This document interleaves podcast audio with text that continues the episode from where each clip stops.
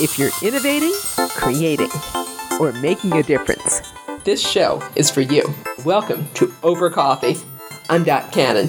Here on Over Coffee, we talk with artists and innovators about the process of changing the world in terms of what they do. We kind of think about what kind of things we're like Erica to be able to do in the sense that how to make it more human and like in conversation. So there were two kind of things there where we thought about. So first, how to figure out when to laugh and what type of laugh to use. You've probably seen the headlines. Researchers at Kyoto University have been teaching a robot how to laugh. Why are they doing this? What are some of the common misconceptions people have about this particular research project? And what's next? Dr. Divesh Lala is a postdoctoral research fellow at Kyoto University. A specialist in artificial intelligence, Divesh is a researcher on the Erato Ishiguro Symbiotic Human Robot Interaction Project. At the core of his research is a humanoid robot, the Erato Intelligent Conversational Android, or ERICA for short. And Divesh's work with ERICA focuses on creating engaging conversation through gaze behavior, speech, and gesture. Divesh, before we get to talking about this interesting research you're doing, I would love to know how did AI and working with robots first capture your imagination as the ways you really wanted to use your talents and creativity? So what actually happened was I got a scholarship to come to Japan actually, like way back over 10 years ago. And I decided to kind of I thought it would be kind of interesting to do, you know, kind of computer sciencey kind of stuff. I didn't think it would be AI though. I thought it would be like, you know, some kind of business related thing. You know, I had my undergraduate was actually in some business, like a business degree, commerce degree. So going from that to like kind of more, I guess, sciencey tech kind of stuff was like a bit of a jump. I think actually the biggest, the time where I was the most like, oh wow, I'm actually doing AI stuff was actually with ERICA. So up till then, I've just been making my own kind of little toy systems, kind of kind of things. But when we work with ERICA, we you know you actually have to take into account you know the human aspect of it. Like there's a lot of things that people think about when they talk to robots. And if you're just doing toy programs, you don't really see people's reaction to how they use, you know, they use this use stuff.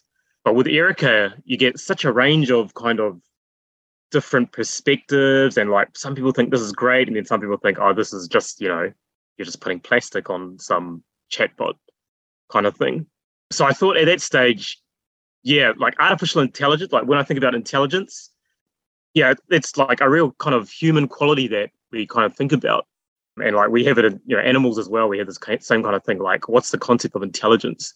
I mean, I think one of those things is you know like with erica we maybe can glimpse that kind of thing like that things that intelligence that we created or like you know how different people react to her as well so it's yeah i think i got really interested yeah actually when we started doing the erica project so before then i was just like you know you know we're doing tech stuff we're just making like engineering, you know, kind of things. But with ERICA, yeah, I think it kind of bridges between, I guess, a system or a, you know some technology that helps people do a task, and a system that you know is actually kind of social.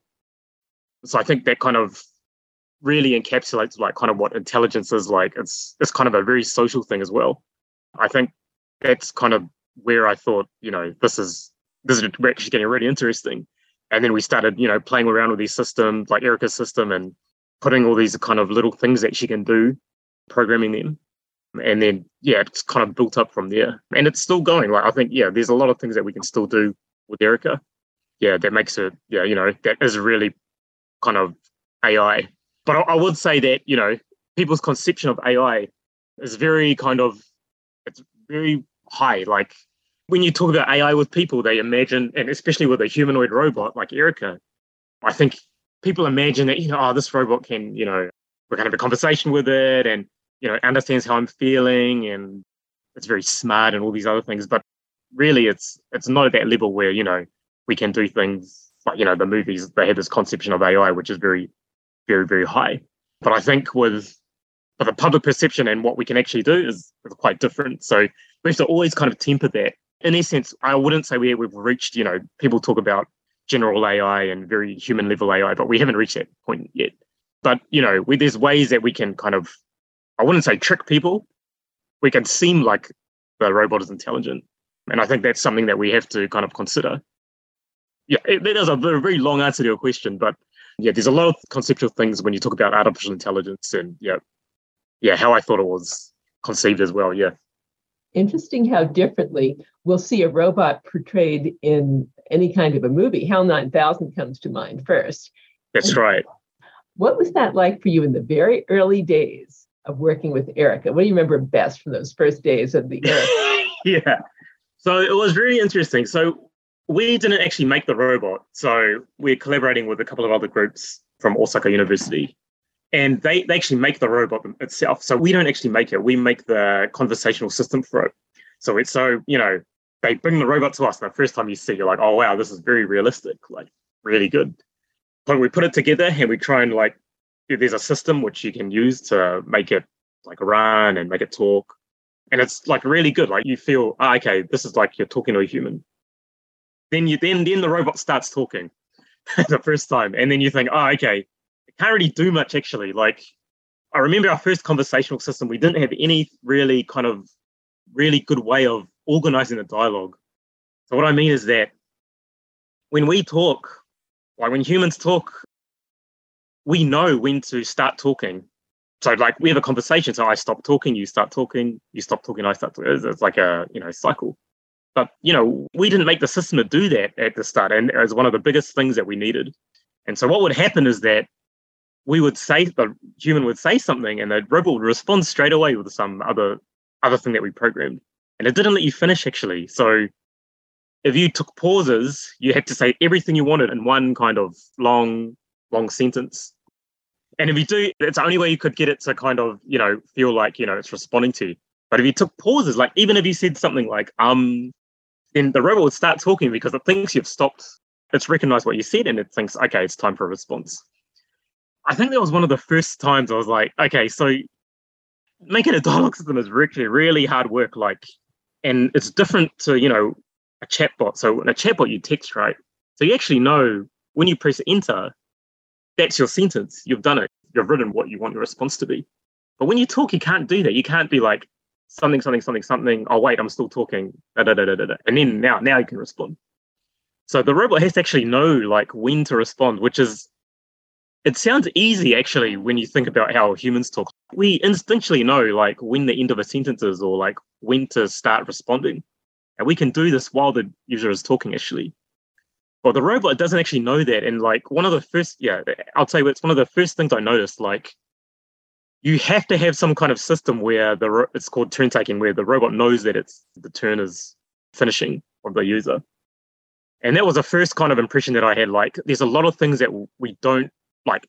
We have a very nice looking robot, but it doesn't actually do anything very good at the moment. And it's going to take a lot to actually build up, you know, the capabilities of the robot. So we have to start on very small things first and then build up and build up and build up. And eventually you get something where and now, when I compare it to what we had like, it was like five years ago when we first started with Erica, it's completely different. Like the systems we have, the kind of things that Erica can do. Yeah, it's just, you know, recently we've put in laughing. So five years ago, we wouldn't even think about this kind of thing. Like, like, you know, robot can't even talk properly. Like, how are we going to get it to laugh or recognize laughter? But now we can kind of do it and think about how we can improve it. But, you know, the very first impression with Erica was, you know, very, you know, there's a big discrepancy between what she looks like, which is very realistic, and dialogue was, which is very, very poor at that stage. So we try and, you know, kind of level it up. So, you know, at least we can try and make get the impression that she looks very intelligent and she talks and she seems very intelligent as well. So what was one of the ways that you got her to realize that if you take a conversational pause, you're not through? How do you manage to get her conversation to be more realistic? Okay, so when I created the system, I had to think about, yeah, this kind of thing. Like, how does the system know when you've stopped talking? And if you say you, there's two ways you can do it, right? There's one easy way you can do it, and is that if the user stops talking for, say, two seconds, then you can assume, okay, they're finished. But then, you know, you think about conversation. If I had to wait two seconds every time for you to stop talking, it would be very, very slow and like very, very, you have to wait and it's very boring. So I came up, well, I didn't come up with it. So I investigated how we could actually do this. And one way you can do it is that if you know what the user has said, so one thing that our lab does very well is actually speech recognition, Japanese speech recognition. So this means if you say something in a microphone, it's quite accurate, like what the user has actually said. So this means that, you know, we know what the user has said. So by analyzing what they say, we can actually build some machine learning model which kind of predicts okay is this the end of a sentence? Or are they saying something like what's called a filler where you just be like um or something like that. So if it's um you give them a bit more time to speak. And if they ask a question for example if you can recognize a question then you know you should start straight away responding because they've asked a question to you. So you don't want to wait for a while. You want to answer straight away. So you adjust the time of your pause based on what they say, basically, is how the model works. And for Japanese, it's a bit easier because in Japanese, at the end of like a question, you often say like this cut, this cut, or something cut. So you can kind of pick that up quite quickly. With English, probably you could do it as well. So if, you know, if you say what and which at the start of your sentence, you maybe can assume that's a question. So we know, like, you know, when a question's coming, and we also can tell, for example, well, the, the model learned that if you say something like eto, which in Japanese is a filler, so you say eto, it means you're thinking about what you're going to say. So it means you don't, the robot shouldn't actually say anything for a while, or you give the user maybe three or four seconds to think of something to say because you don't want it to stop in the middle of that. So yeah, this is a very, very simple model which takes what you say and tries to guess whether or not this is the end of a sentence, or you're thinking about something, or you're in the middle of talking. And it works quite well actually, we've seen. So you don't get many collisions where, you know, the user is talking, but the robot will just interrupt them. So this is bad. And you don't get much silences where, you know, you wait three or four seconds for the robot to speak. So we think it's a reasonably good balance at the moment. But you know, other people are doing other researchers are doing other things in that kind of area as well. So yeah, there's still you can still improve it, but this is I think this is one thing where I'm quite proud of that thing that we did because it actually made the system a lot better than it was originally. As we talked about his current research, Divesh pointed out an important distinction. One thing I want to emphasize is that the laughter research is a small part of the whole. We have like a lot of other studies which have done a lot of different things like turn taking and back channeling and eye gaze and things like that. And all these things will build up over time, actually. So I kind of want to emphasize that, you know, Erica doesn't just do laughing. Like laughing is just one part of what we want to make her do. So if you think about Erica as just the laughing robot, maybe reconsider and think, yeah, it's a robot that can do laughs or something like that, or conversation robot that has this functionality that she can laugh. And we, yeah, of course, we're going to, you know, build up in the future and hopefully we get something which is really, you know, very pleasing to converse with in the sense of yeah, does really nice dialogue because we are a dialogue lab- laboratory, but you know, laughter is part of dialogue as well. Another thing is that you know, Erica um, does stuff in Japanese, but I'm not Japanese, and it's not my native language, so I can't really contribute to things like language models. And these are quite complex for me, but you know, things that I have contributed in this project are very I wouldn't say non-linguistic, but you know, not lexical in the sense that, you know, laughter is universal across cultures. Things like back channeling is universal across cultures, turn taking the same thing. So there's always opportunities, like even if you don't know the language, you can still make a huge contribution to like the actual dialogue itself. I mean, that's one of the things I discovered actually, like even though I couldn't speak Japanese fluently, you can still, yeah, there's still are so many other things that you can think about during conversation. And I think that's another thing I want to, if you're interested in doing like, you know, conversational, you know, AI and things like that, you don't just have to think about, you know, just the dialogue itself. That's maybe 50% of it. Other 50% is working out these other things that people don't really focus so much on. And only, I think only in that way you can make like a kind of full conversational, you know, robot or agent, something like that. Divesh explained how the researchers first began looking at including laughter among Erica's capabilities a couple of years ago, what usually happens is that we have Erica as a robot and we kind of think about what kind of things we're like Erica to be able to do in the sense that how to make her more human and like in conversation. So we have all these videos actually of people talking with Erica. And we noticed that, you know, people laugh a lot actually. And when we do demonstrations with Erica, they'd actually laugh a lot. But Erica wouldn't do anything. So, and we thought this was quite weird or a bit unnatural, right? So, even if something, okay, so if you imagine like um you're in another country, you don't know the language, and you have a conversation, like say with you and maybe three other people, and they're speaking in their own native language, but you don't know what they're talking about, and then they start laughing, right? So they'll someone tells a joke, you don't know what they're talking about, but they'll start laughing. And I've thought about this, and like I personally, I would laugh as well, even though I have no idea what these people are talking about.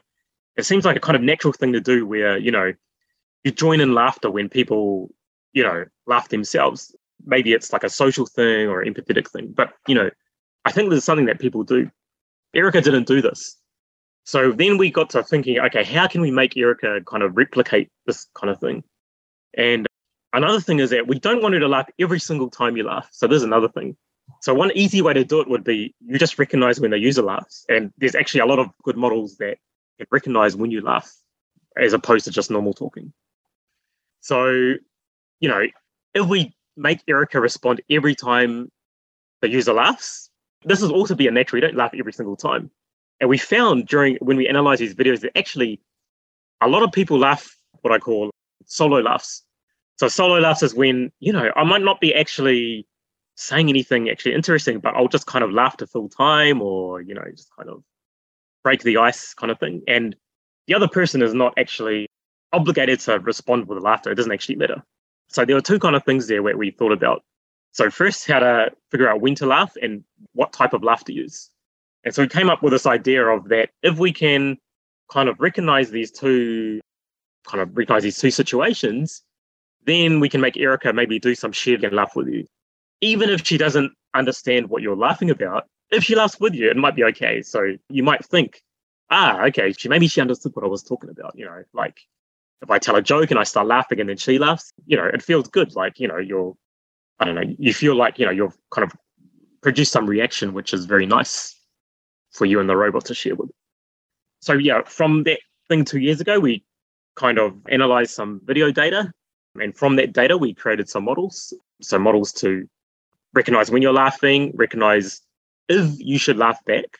So, there's an, an important thing. And the third one was to recognize what type of laugh. So the what type of laugh is whether the laugh is we call it social and mirthful laughs. And this this is in other research, some other people have recognized this. So social laugh is something like if I talk about something that's not really that funny, like I can easily say, ah, the weather today, yeah, it's really hot. and then this is like a social laugh. Like it's not supposed to be funny or anything, but people just do it because it's part of the conversation. Like we use it as kind of, you know, a very kind of social kind of thing. And then these tend to be quite quiet. So it's very small chuckles that we use to kind of smooth the conversation. And then the other one is mirthful laughter, where, you know, maybe I did tell a joke, I did say something quite funny, and then you laugh, I laugh quite loud, like, ha ha ha. And we, we share like a very boisterous kind of laugh. And this is, yeah, this is the other thing that we have to recognize when to use these social laughs and when to use these boisterous laughs. So if I'm talking about the weather and I just do a chuckle, but you respond with a very ha ha ha ha, very big laugh, it's going to sound really strange, right? So we had to make sure that these laughs, the, the response laughs kind of matched what the initial laugh was. And that was that kind of interesting as well. So I think if you look at the research, most of our laugh is actually social laughs. So if we have a conversation of maybe five minutes, maybe I'll laugh very boisterously like once or twice, especially if I you're a stranger or something. I've just met you for the first time. But social laughs are, yeah, quite more common and solo laughs are more common. So we had to recognize these kind of things. Yeah. So that's kind of how the, the shared laughter system evolved from like, you know, just considering what people do during conversation and then figuring out how we can, you know, recognize these patterns and then put that into the robot. So it, it took quite a lot of work. So I think maybe two years or yeah, around two years from the initial concepts, we actually made something that yeah, can be put into Erica. So it was quite yeah we're quite pleased with it actually in the end how it turned out once you have the shared laughter system worked out the laughs identified what's the next step what did you do with erica thereafter so we work out first we recognize if the user laughs then the next decision is if erica should laugh and if she should laugh then you have to decide which kind of laugh the social or the mirthful laugh. So there's yeah, there's two sets of laughs that you can do. And so at that point during the conversation, Erica, if the model says, okay, Erica, this is a situation where you can laugh, then she'll choose the laugh, the appropriate laugh. We have some kind of uh, text to speech system which allows her to laugh. So this is another thing that's quite different in our research. So a lot of, I notice a lot of conversational systems don't actually have this very, um, they say, very realistic laughter sound. So I don't, I don't see it much where robots actually laugh at themselves. Whereas for the Erica system, we actually pre-recorded a lot of laughs with like a voice actress. So we have maybe a hundred different types of laughs that come in, and some of them are really, really like really unrealistic, like laughing for like 10 seconds straight, which is really strange. But then other ones are what we found are quite fit what we had. So very slow, small chuckles or something like that. So all we simply have to do is say at that point, choose the prayer laugh. Sorry, we program Erica to laugh and then she'll do the laugh. And then once that happens, she'll yeah, do all the lip syncing and stuff herself. So yeah, it was very yeah, quite simple. Once you have the model in place, it's quite easy to integrate that with, with Erica. What's telling her the difference between the social laugh and the mirthful laugh? Is a different sound or yeah, so basically, yeah, that's right. So the inputs we use are only the laugh of the user only the laugh. So whatever the user laugh sounds like, we can kind of guess what the response laugh would be. And we found in our research that, you know, social laughter, you mostly almost always respond with social laughter. So if you recognize my laugh as a small chuckle, like I go, haha, it's not that loud. Maybe the pitch is not so um, different, for example. It's not that breathy. So this means, you know, this is probably a social laugh. So Erica thinks, okay, there's a social laugh, or the model thinks it's a social laugh. So Erica says, okay, I'm going to respond with a social laugh. And it's a good point you raise, actually. So I think after we released this paper, we had a lot of kind of media articles written up about it. And a lot of headlines were actually along the lines of this robot can understand your humor, or you can tell a joke and the robot will laugh with you, will laugh at it. But this is actually not true at all. And I, th- I don't want to oversell what we're doing here. So all the model is doing is recognizing when the user can laugh, laughs and then laughs back. It doesn't actually know what you're laughing about. So if I tell a joke to Erica and I don't laugh, she won't actually laugh. And this is a very, a very important point that I need to get across. Like, if we can make a robot that actually understands humor, it'd be very good actually. When you consider how humor is like different across cultures, even generations, even amongst male and females humor is very, very subjective amongst many people. And making a universal kind of joke recognizer is, I think, far out of our reach at the moment. But, you know, if we can kind of not, I will not say simulate that, but, you know, often what happens is that if you tell a joke, you laugh yourself. So maybe, yeah, this will happen quite kind of as a consequence of our model. But it doesn't mean the model understands what you're talking about actually. So this should be kind of very kind of emphasized, and we try and emphasize it actually in other interviews. Like our model is not, you know, detecting your humor; it's detecting when you laugh and then laughing back at you, which could be a consequence of your humor, but it doesn't mean it fully understands what you're talking about. And a lot of robot systems are like this actually. When you think, think of understanding, all they're doing is analyzing what you say and then finding patterns of what you say. They're not actually understanding fully what you're talking about. So this is something that, you know, I guess the public and, you know, non-researchers have to kind of understand it as well goes right back to what we were talking about before with the artificial intelligence where we see it we're not faking but it looks as though she understands what we're saying. She that's, doesn't that's really right. catching a pattern. Yeah. and i think in some kind of way it's kind of your brain is kind of maybe wanting to think that you know this is like i'm really having a conversation with a you know real intelligent thing. But yeah, it's I guess it's very I would say maybe maybe philosophical. Like, how do you define like whether the robot understands you or not? Because if you think it understands you, and it's producing words that are understandable and you think are actually understanding, does it actually matter that in internally it doesn't actually understand what you're talking about at all? And this is very, you know, very kind of deep. I guess now that you know language models are very are quite good actually we have to kind of think about this. Like, if I say to a robot, yeah, you know, I had a very nice meal to eat yesterday, and the robot says, ah, yeah, I know, I also like eating pasta or whatever. Like, you know the robot doesn't eat pasta. But does it matter? Like, am I going to tell the robot, like, ah, yeah, but you don't eat pasta or whatever, or something like that? Maybe, you know, you just feel kind of some empathy from the robot. Maybe it's enough for you. And I guess there has to be a conversation of like, what should robots say? Or like, should they should they know that they're a robot or should they try and act like a human or things like that? It's very, you know, kind of philosophically abstract and it's. Yeah. And I think it's the same with the, the laughter thing. Like, you know, the robot isn't actually laughing at you or like it isn't actually laughing at what you say. It's doing something that humans have always done. Like shared laughter is something that humans have done for centuries, right? So it's kind of just, you know, kind of what was it, mimicking what they do. And if you think that, you know, it's being empathetic, is this actually good or bad? Like, you know, it's kind of fake empathy. And some people would say, you know, this fake empathy is quite bad because you're it's kind of lying to the user. Whereas some other people say, well, it doesn't matter, you know, fake empathy is still empathy. And if it makes you feel, you know, kind of content or satisfied, then maybe it's no problem. But yeah, there's a lot of debates around this kind of thing now. And I think, you know, we have a humanoid robot, so it makes this debate very kind of very salient for what we're trying to do as well. You know, if it's just like a very cute looking, you know, small robot that, you know, or even then, the perception of what a humanoid robot can do compared to other, you know, for example, virtual characters or you know even Siri or Alexa or something like that um, is quite different. So we have to kind of take that into account as well when we make things. What has been one of your favorite experiences so far with Erica teaching her to laugh in this particular research study?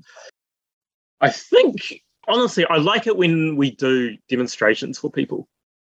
So, you know, like making the model and stuff is all good, like it's fun, and uh, you know, you can run you can test it yourself. I can laugh and see, and then see that it reacts properly. And this is always good because you know your system works. But it's always a nice seeing like people users use Erica or like do something with Erica, and then when it laughs back, they're surprised or like, oh wow, like I didn't expect that to happen. So that's always for me. That's kind of the one of the favorite things. Like I like seeing that. Like people have different ideas of what will happen when they talk with a robot some people know that you know there's all this computers behind it and then they'll try and trick the robots and say something stupid and this is fun some other people they just love the experience of like talking with a like you know human robot like wow it's looks really real and it doesn't matter what the robot says it's because it's novel it's always fun for them but so i like i like it when you know you don't expect the robot to share laughter with you actually like i don't, think most people do if, if we didn't say that it was going to happen then most people wouldn't expect it so when we first, at the very first stages, when you know we were just testing the system and doing demonstrations, there were some people who were actually like really surprised that the robot would laugh and and like, oh wow, this actually understands understands what I was talking about and laugh with me. It's great. Like you want to give people that kind of novel experience, I think, and this is what, yeah, that's been my favorite part. Like seeing these like people for the first time, like kind of be surprised of like what we can do which is yeah we don't even tell them like what will happen and then they just you know experience it for themselves i think it's only like a couple of seconds but you can see it like in their face like they're kind of you know surprised and like you know their eyes light up a little bit like yeah this is actually smarter than i thought it was so that's always yeah i think that's always nice. That's one of the things i like about it. And i think one of the things about this project like if you can't if you can't demonstrate this to other people or like non-researchers then it's kind of a bit yeah it gets a bit sad like you're just kind of doing research for the sake of it. But the fact that you can show your kind of people and have them play with it or like talk to her is like very good i think i don't get the impression that you're doing research for the sake of it i get that you're going to be doing some applications here what are some of the ways you're going to be using the laughing and the empathy that erica has in the future let's say five years from now yeah so so one of the things we did one of the actually applications we've been working on for a while is they call it active listening or attentive listening. So it's kind of like the user will talk and mostly talks. And the robot is kind of like, I wouldn't say, you know, maybe like a counselor kind of thing. Not a counselor, but a listener. So Rieko would only maybe respond with like actions like, hmm, ah, I see, or something like that, with very, very short responses. And we've been working on this for a while actually. And one of the applications for that is for example, in care homes or rest homes. So you have people who may be isolated, like socially isolated, like especially during COVID, right? Like, you know, people are inside and they can't go outdoors and like they got not much social contact with people. But if you can, you know, for example, give them that social contact, even whether it's a, a robot or something like that, then maybe they'll feel, you know, a bit more like, you know, mentally fit or, you know, less lonely or something like that. So in the future, we hope to improve the system. So like, you know, laughter can do that as well. Like, so these elderly people, we actually did experiments where they'd come in and they'd talk about like some trip they've been on and what their grandkids are doing and things like that. And they could talk for what, like a long time, like five, ten minutes. And all the robot is doing is, or Erica's doing is saying like, hmm, ah, okay, ah, you ate pasta or something like that. And they, a lot of the elderly people actually enjoy doing this. Like they actually enjoy this kind of using Erica as maybe like a sounding board or, you know, just some having some social contact with it. So, you know, if you put laughter in that as well, this kind of also increases like the empathy that you can produce from the robot. So hopefully in like, you know, five years we had the system quite good. So, you know, we can introduce these, like maybe not Erica, maybe a small kind of robot would, be fine. People can talk to it like about their day or something, and the robot can respond with like some, you know, ah, that sounds great. And oh, so what are you going to do tomorrow? Or what do you think about this? Something like that. And hopefully these kind of things, you know, will be part of a very nice system that people can use actually. And I think, yeah, this kind of robots for like social, these kind of social tasks like social isolation and things are quite good, I think. Yeah, and as you said, like laughter comes definitely comes as part of that. I mean, one of the reasons or why we thought it was a good idea to put that into that system. What's next with the laughter model? Now that you have the social laugh and the mirthful laugh, is it going to be yep. something like maybe she can recognize humor in some way, shape, or form? In yeah, yeah. Or so this, yeah. So I think, to be honest, doing humor is is quite quite tricky. So we can probably try and do it, but we need to, you know, we need some real good, you know, natural language processing models and stuff to do that.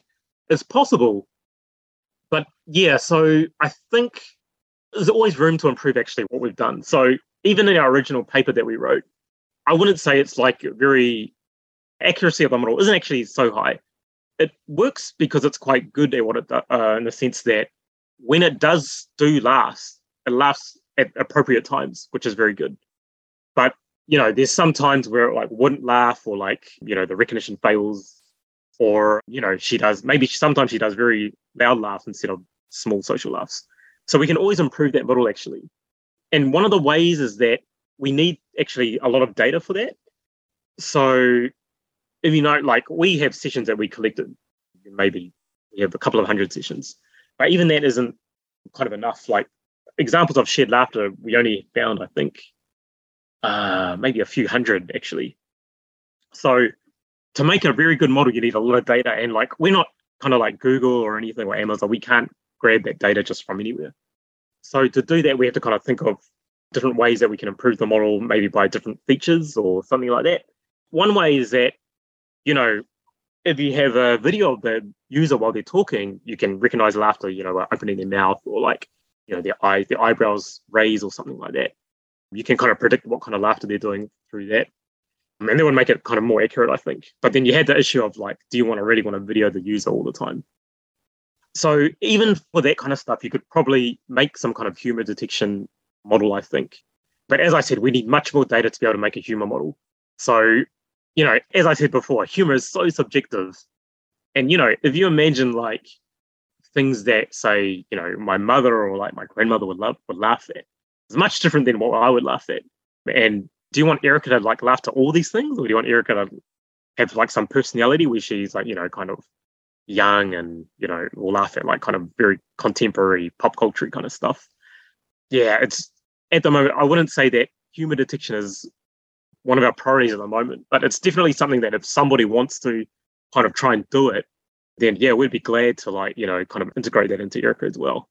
Yeah, because research is a collaboration, right? So we can't do everything by ourselves. So I think we rely a lot on other kind of researchers and stuff to put in very nice models that we can always integrate into Erica ourselves. Do I have it correct that you got your laugh models from a speed dating situation. yeah. So yeah, there's a good kind of debate about this actually, and people ask actually ask me like, why do you speed dating for it? So the main reason we did it initially was that we think of speed dating as the time you first meet someone. So you first meet somebody, you have no kind of initial impression of them. And also, like you find a lot of mixed mixed initiative conversation in there. So this means, you know, they, you know, there's this equal kind of talks. Hopefully, hopefully, in a good speed date, there's equal talking between both people, so they both kind of converse. And the speed dating is actually the sessions that we recorded, not from a automated system actually. So there's a teleoperated system.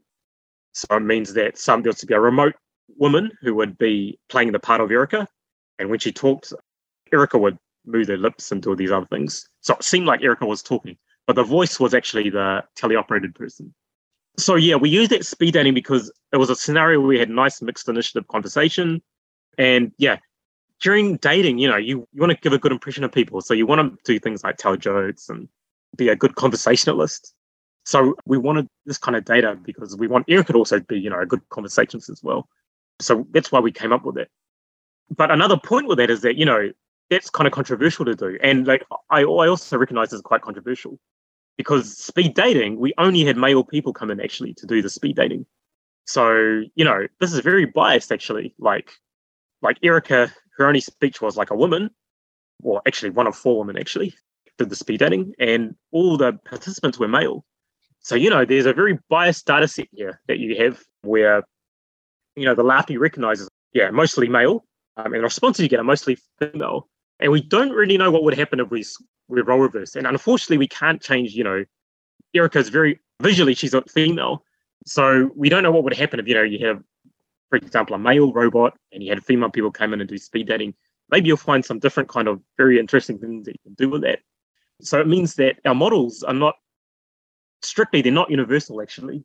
So even the laughing recognizer, like we can find other samples or data from other places but the decisions we had are quite, you know, quite strictly biased towards this kind of scenario, which is, you know, makes for some interesting things. And and this is another thing that we can improve in the future, right? Like we can get more female laughs and find more examples of females laughing and then males responding, for example. So this is another thing that we can do. But yeah, the speed dating thing is it started off initially as as I said, like as a way to collect very nice, rich data. But you know this data is also biased so we have to kind of balance it yeah. I'm getting a sense of a lot of exciting things that you'll get to do in the future. Yeah. What do you remember best from the first time you heard erica laugh successfully in the right context it sounded quite good. I think someone was saying i think someone was telling a joke or something and then um, they laughed and it was quite erica would laugh quite laugh back and it was very it was a very nice laugh in the sense that yeah it fit with what the user said and it was timed very nicely. So it happened like, you know, kind of as the user, just as the user stopped laughing as well. So it felt like, you know, if you close your eyes and you didn't know that a robot was actually speaking, you'd think it was part of a real conversation, I would think. And then I thought, yeah, this is yeah, this is quite good. Like, you know, if we can replicate this a lot, then, you know, this feels like a real conversation. And I felt kind of, you know, in that moment, like you've been doing this for like over a year, making the model, collecting the data, programming it so it sounds good. And then when it clicks together, you know, there's just a good feeling of like, uh, yeah, like this actually sounds like a conversation, which is what I think, yeah, we, the whole purpose of this project is we want things to sound like a real conversation you would have. And in that, you know, three or four seconds, it sounded like a conversation you would have, like any human would have with each other and that's where I think, yeah, you know, this is kind of, yeah, this is why I want to do this kind of research. I think like it's just these small moments where you can kind of glimpse like what's possible or like, or something you've made is, has gone from like just a conception to, you know, just now it's, you've actually designed it and done everything. And now it's kind of formulated in this very natural kind of five seconds of, you know, human like conversation yeah, it, I don't know. It's I guess for other like I don't know about other jobs, so I guess in other jobs you have something similar as well. Like I don't know, if you're an author, right? You think of these specific like sentence that you wrote, which you just thought of, and when you read it, you're like, yeah, that's actually the perfect thing at this time.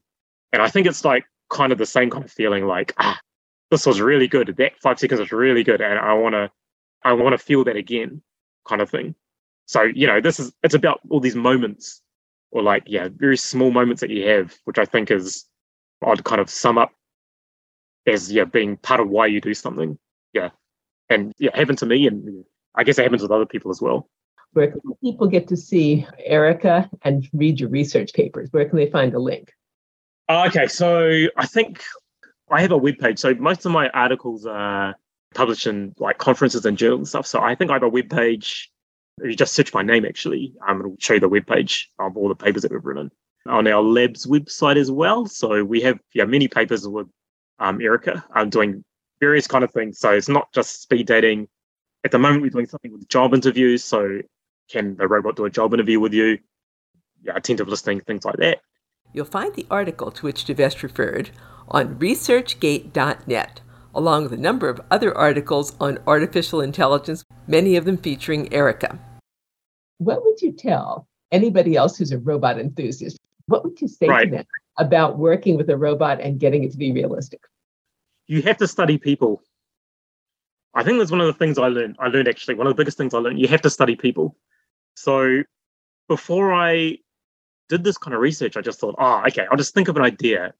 I just think of intuitively what I would do and then make it. But actually, when we, the best way to do it is like observe what people do. So this is assuming you want to make kind of like very human, like realistic robot. You have to observe what other people do, and then you have to think about like how you can replicate that. And usually, you will have to actually collect data of humans interacting as well in order to understand what's going on. So I guess for me, robotics is not just about, I guess half of it is about, you know, programming and kind of the hard science kind of thing like um, engineering stuff. But the other half is actually kind of more, I'd say, more humanistic or more anthropological, I guess, like trying to work out what humans do or what are the different behaviors that humans do that makes us kind of human in that sense. And then thinking about, you know, you know, how you can replicate this and it's quite hard. Like I don't come from like a humanities kind of background, so people have dedicated their lives to kind of this thing like conversational analysis, like all these little mini micro behaviors that tell so much about you know person's personality or like the impression that you give someone. Maybe these behaviors only take like half a second, but they're very very important. And so when you're dealing with like if you want to make robots that kind of do this kind of thing, you have to kind of think about that kind of impression you give people as well. So, you know, different people have different impressions of Erica. And it's basically because they're focusing on different things. Like some people focus on her dialogue, some people focus on what she looks like, some people kind of focus on what gestures she does and like how she's blinking or something like that. It's it's very open of what people perceive of her. And I think there's a very social aspect that only comes that you only understand if you actually fully analyze how people interact with each other. And I think if you're going to start doing this kind of research, you have to be aware that this is your first kind of step before you actually get into engineering this kind of stuff. And finally, signature question for my podcast. If people yep. only get one thing from you about innovation, creativity, and making a difference, what would you like them to take away from your research and your work with Erica? I think, as I said before, like it's looking for these little slices or like little moments and then thinking about, you know, how this little moment can be kind of, you know, transformed in a way. You know, like I said, like I look at somebody, you know, doing shared laughter for like a couple of seconds and I think, ah, oh, this is really good. And like, I think innovation is like finding these little small things and then kind of expand them. So, you know, even when I was first thinking about shared laughter, I didn't really think about laughter at all. But then I think I would just like watch some videos and thought, oh, this point and this point is interesting. This point is interesting. And so, how can we, you know, kind of from these little kind of things that no one really thinks about or no one has really studied before how can we create something which is like you know makes use of this? So yeah i would say maybe yeah think small is probably maybe the best way to put it. Like small moments small kind of interactions. When you're talking to someone you just kind of look at something a little bit differently for like half a second and what's the impression that i give now yeah, these small things can I think grow into something where, you know, you can be really creative into a lot of lot of things with it. So yeah, it's a very woolly kind of answer, but yeah, I think for me it's about that, looking at small things. yeah. thank you for your time today. Yeah, no problem. Yeah, thanks for having me. You and I have been listening to Dr. Divesh Lala, JSPS postdoctoral fellow at Kyoto University and researcher for the Erato Ishiguro Symbiotic Human Robot Interaction Project. You can see Divesh's research publications, including the article Can a Robot Laugh With You, on which he is one of three co authors, on ResearchGate.net.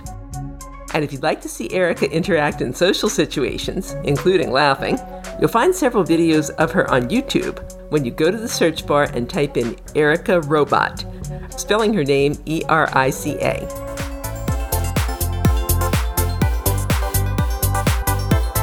And that concludes this edition of Over Coffee. Thank you for listening. Listen to more Over Coffee podcasts at twomaverix.com. That's two, T W O, Mavericks, M A V E R I X.